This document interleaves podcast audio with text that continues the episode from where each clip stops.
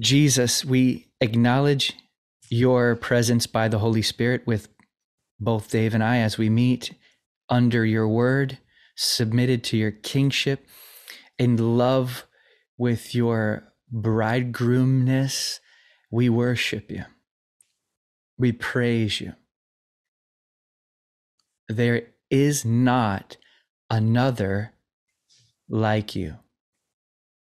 And we hold you high above ourselves and all other things, even above the heavens themselves. Your splendor covers the heavens, and your radiance is like the sunlight, and you have rays that come forth from your hand. Even as Habakkuk says, you hold your glimmering spear and shoot your arrows of light. We worship you and we praise you.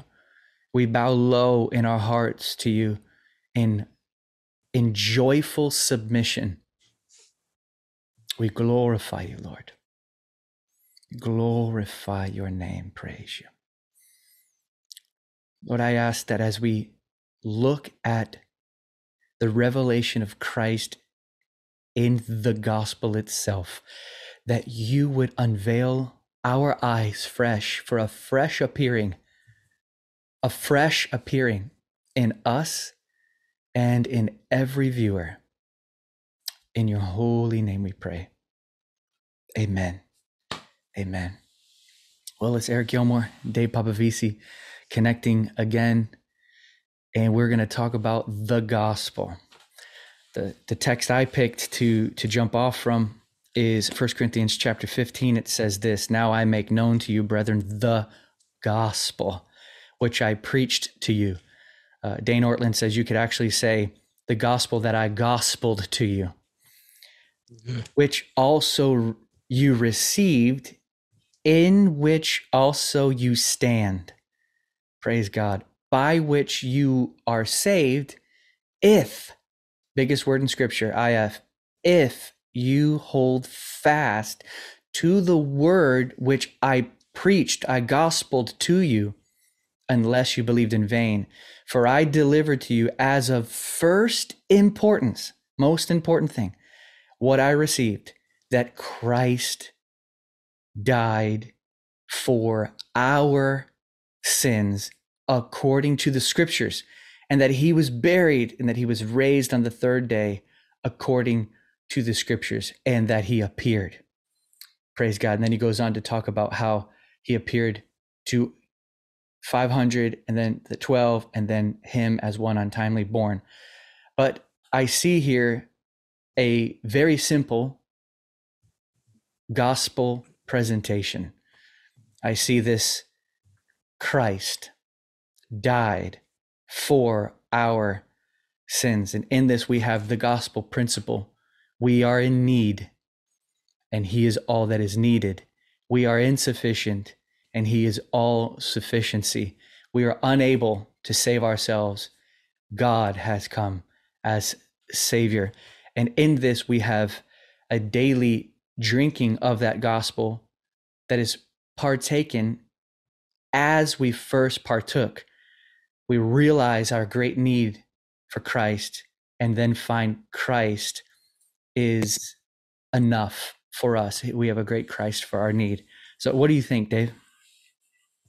Yes. Um, yeah, well said. It's interesting that, uh, and that's a great passage. It's a great passage. So when he starts out, he says that Christ died for our sins. And so that first word, Christ, hmm. I think it's important for anyone who's who's listening.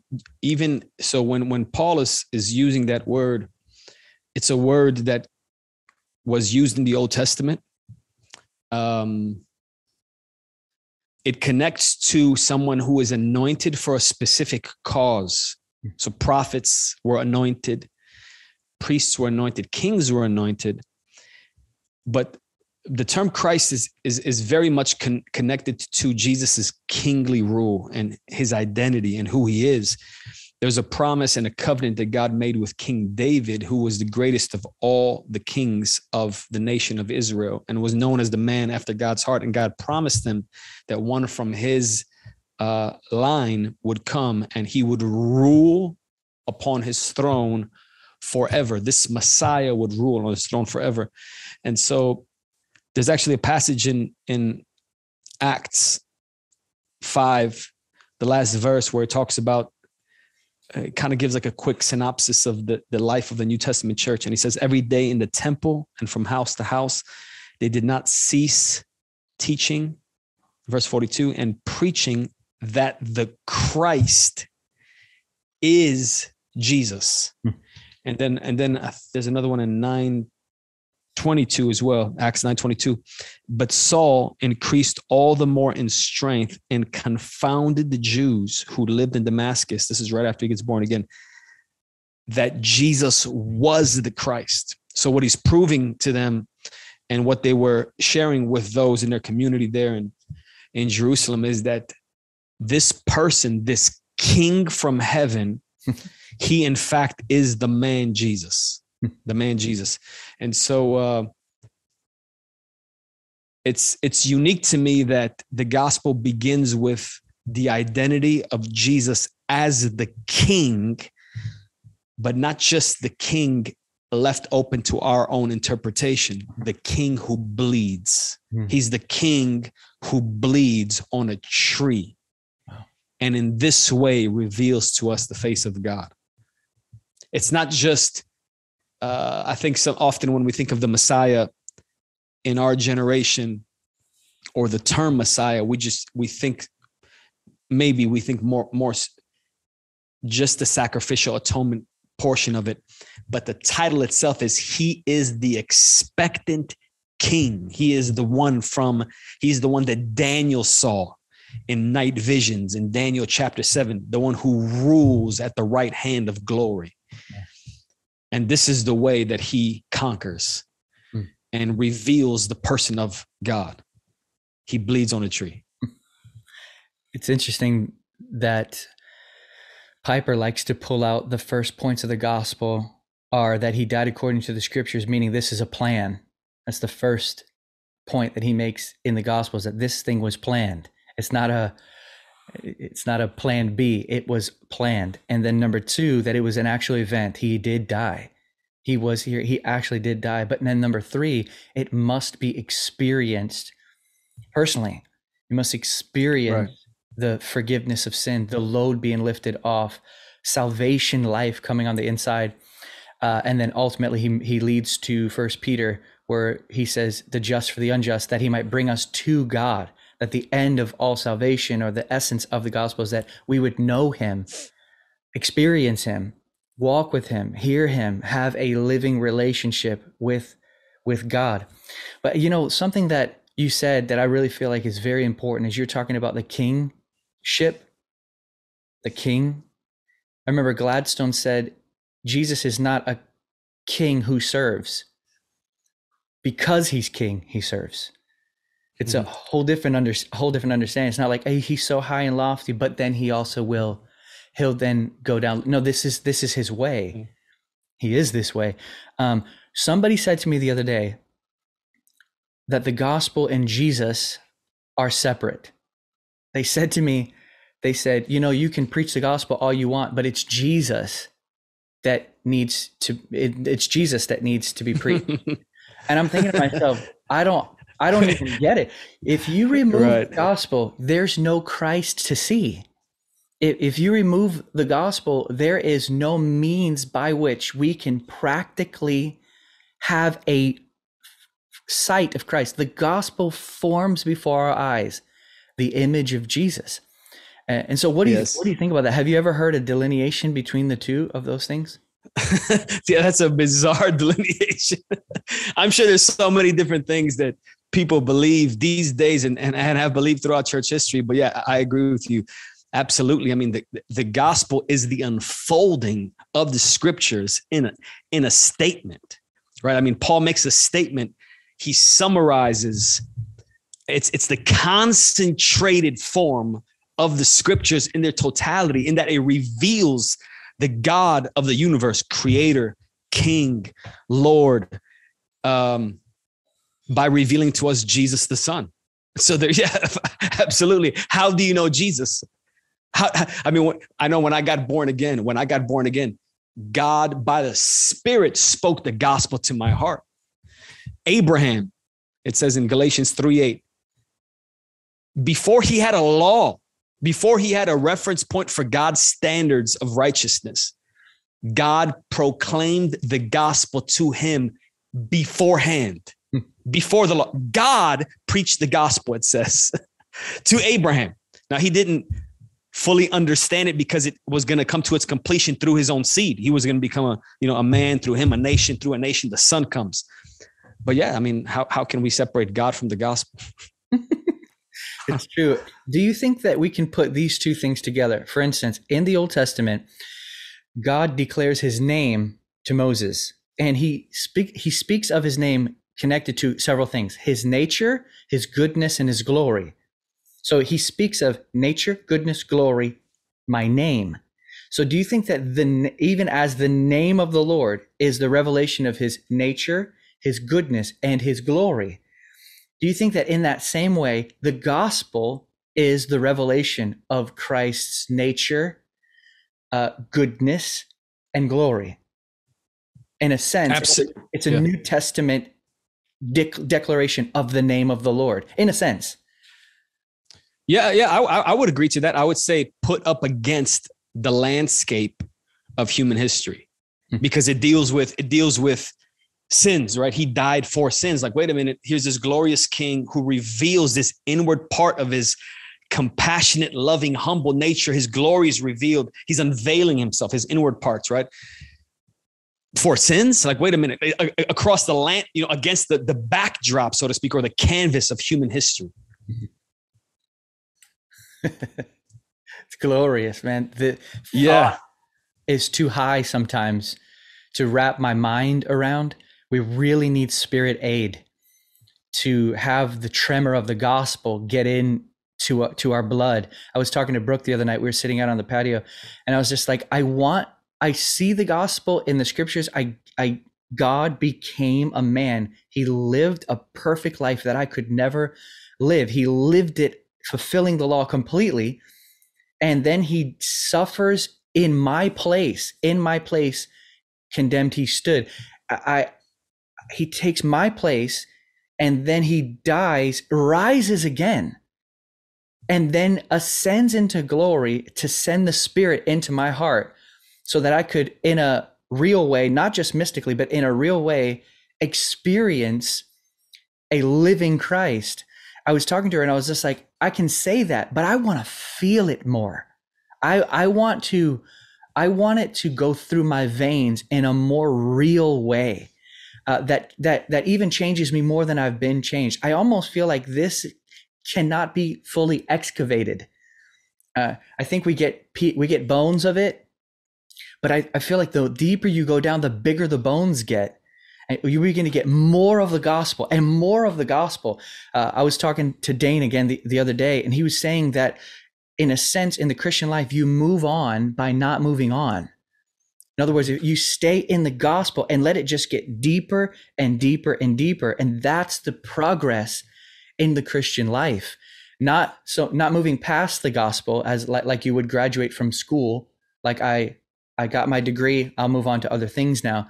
It is the air in which we live. It is to be enjoyed more and more fully, what this gospel actually is, actually making its way into our prayer chairs in, in the morning, making its way into our marriages, making its way into our parenting, making its way into how we preach, what we preach, what we value, how we live our lives, all because of a tremor of feeling the real reality uh, and the gravity of what this gospel actually is. What do you think? Yeah, be- beautiful. Yeah, yeah. The mystery, there's, there's the mystery of the gospel, which is not something that's hidden or meant to be hidden, but it's the it's the like mind-shattering, you know, plumbing down, digging down into, so that we can discover. It's a mystery that we're invited into the discovery of, which which is the beauty of it. That God would become a man, the Son puts on flesh to marry us to the divine. right? I mean, in this in this age, in this epoch or era of time, we're betrothed, but the day is coming. Our hearts are longing, groaning for that day where the marriage will be consummated. We will become one with him. And, and that's that's also why he's raised from the dead, not just to prove and to, that he's conquered death. The mm-hmm. sacrifice has been has been accepted, but also because because we ourselves now have the courage that we we will be we will be glorified forever, and and he is forever the God man, and we will be one with him. It's it's interesting. I think it was also Gladstone who said one time, I heard him say, and and in line with what you shared from First Corinthians fifteen, that you said that we stand in the same way that we first received. Mm-hmm. And it's it's connected to a passage in, in Matthew sixteen where Jesus asks, who do people say that I am? Right? That's a gospel question. But then who do you say that I am? And he says, you are the Messiah. Again, you are the promised king that will rule upon the throne of David. Uh, the, the son of the living God. Not only does he recognize that he's the Messiah, but he also recognizes that he's the son. Because Many, many Jews could have believed that the Messiah would come, but not necessarily that he himself was going to be the embodiment of God. Mm-hmm. So he recognizes that you are the king, and the king happens to be God. And then Jesus says, flesh and blood did not reveal this to you, but my Father who is in heaven. And I say to you, and he gives them a new name, and his, and his name now is Rock. Upon this, or he gives them a name of Rock, but it's upon this statement uh-huh. that I will build my church, right? So, so the Rock is the statement that life now can be built upon, not upon shift, the shifting sands of this world system, but our life now can be built on something that lasts forever. Yeah. And that is the revelation that Jesus Christ is the King and that he is God, and he is offering himself freely for the world to bring us back to God. And in the same way, and this is the statement that I remember hearing Gladstone said, in the same way, revelation was needed for the foundational rock to be established in our hearts. In the same way, we need revelation for every subsequent stone that will be laid upon it mm. to build a temple that will be, in fact, a house for God to dwell in forevermore.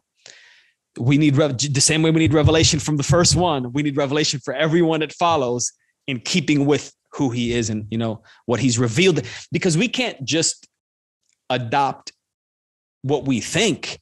The gospel is God is telling us. He's narrating who he is. Yeah.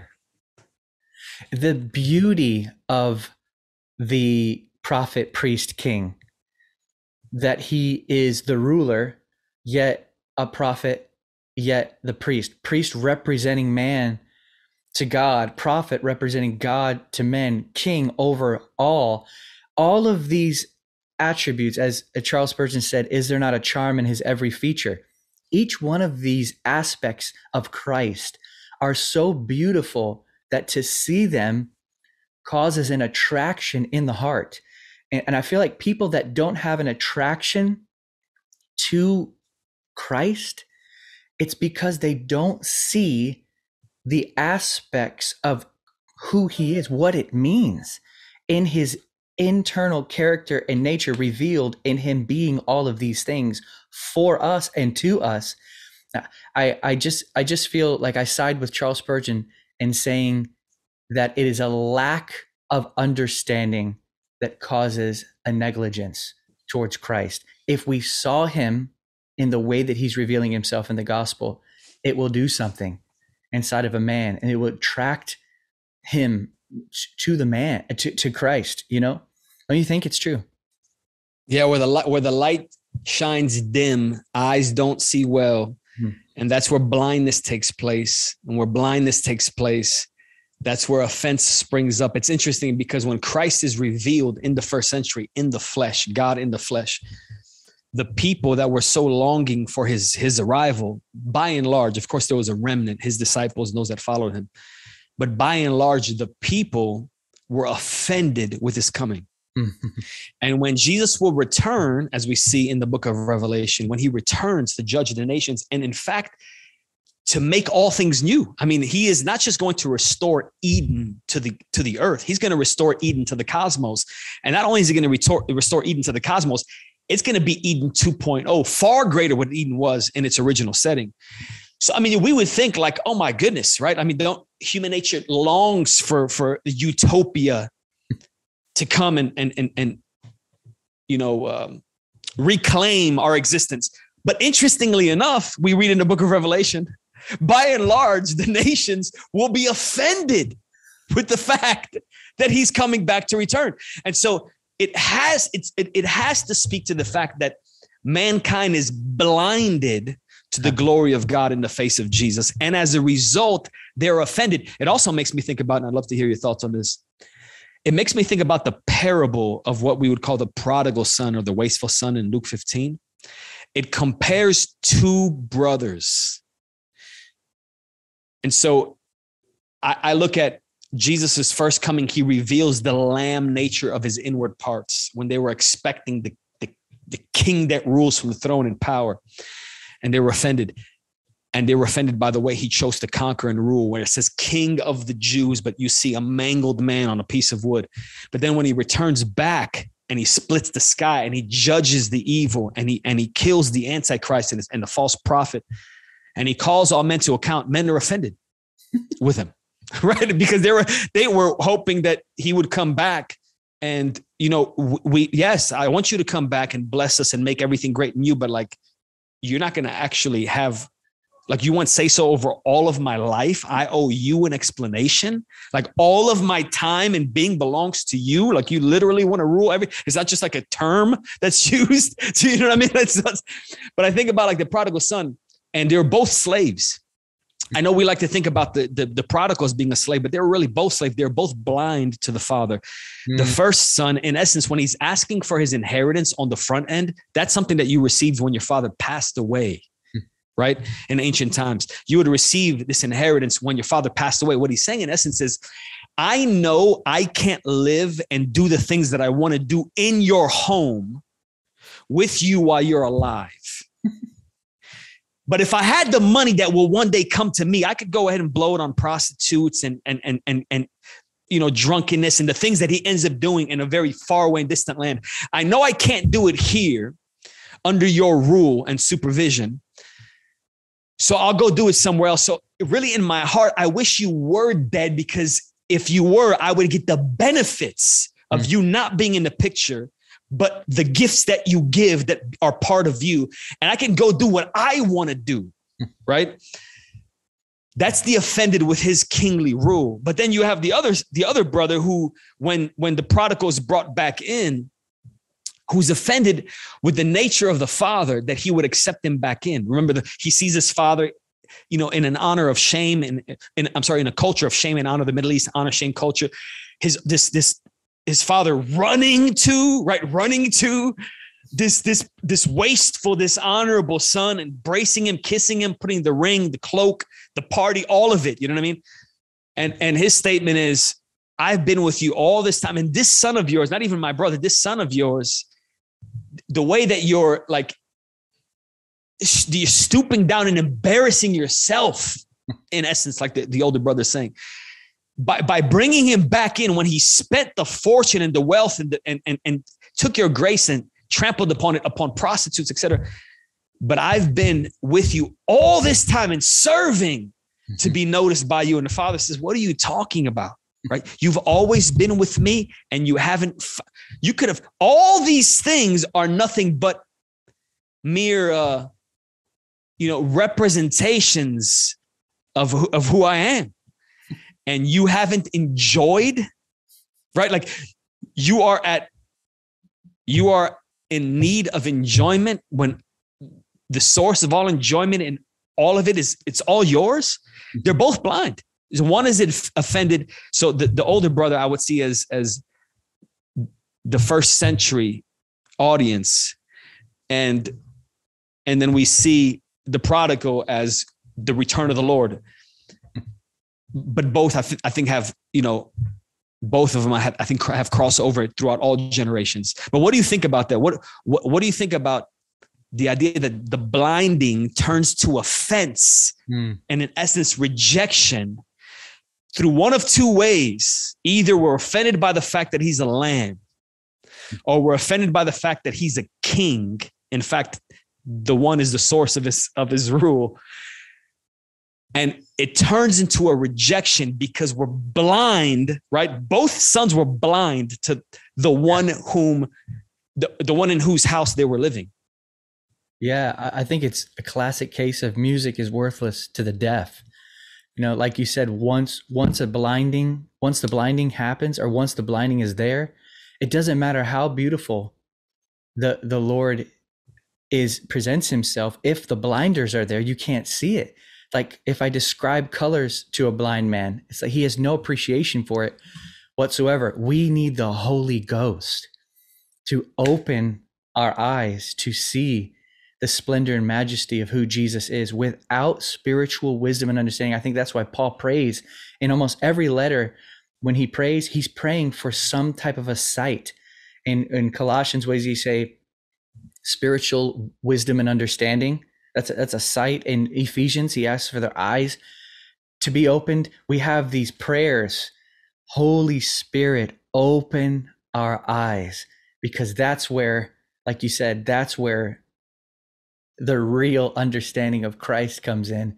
And then, you know, once you see him in his beauty and his splendor, it pulls your heart and you say, oh, how I long for you to rule my life. I love your nature.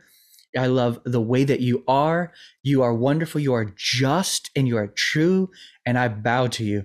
I think that's the, that's the essence, even as you, you brought it out earlier, that the God of this world blinds the minds of the unbelievers, those who will not surrender to the Lord, the unbelievers, so that they will not see the glories of Christ. Um, let me ask you this. Speaking of the gospel, speaking of the reality of it in our daily lives, how would you say the gospel that saved you, or let's say it like this, how are you standing in the gospel you received? More specifically, today, as you live your life, I mean, it's late over there, right? Uh, as you live your life today, how is the gospel that you received being stood in, in your, in your life, even today? Yes, that's a great question. So I would say Paul talks about how we stand by faith. By faith, we stand in the gospel. And so f- faith to me speaks of not just like giving mental assent to a fact, but it speaks about a relational and ongoing trust mm-hmm. with a living person, with the living God. So faith is a position that I stand in despite what my feelings say or I may see around me, but it's anchored in a living trust. It's not just anchored in just a, you know, a statement that I that I listen to and rehearse every once in a while. And uh, faith, even even in in the in the New Testament, the word for faith and faithfulness, I think it's pistis and pisteo, I believe it is, but it's it's a derivative of faithfulness is a derivative of faith, and faithfulness I believe is derived from faith, but faith in essence is is a trust, it's a leaning. And so when when I think about Adam and Eve, what the serpent sought to do, he was the most cunning of all the creatures that God had created, of all God's creatures. And what he sought to do is to breach trust. Mm. And once he planted the seed of mistrust in, in Eve's heart, she now reached out to grab onto the throne.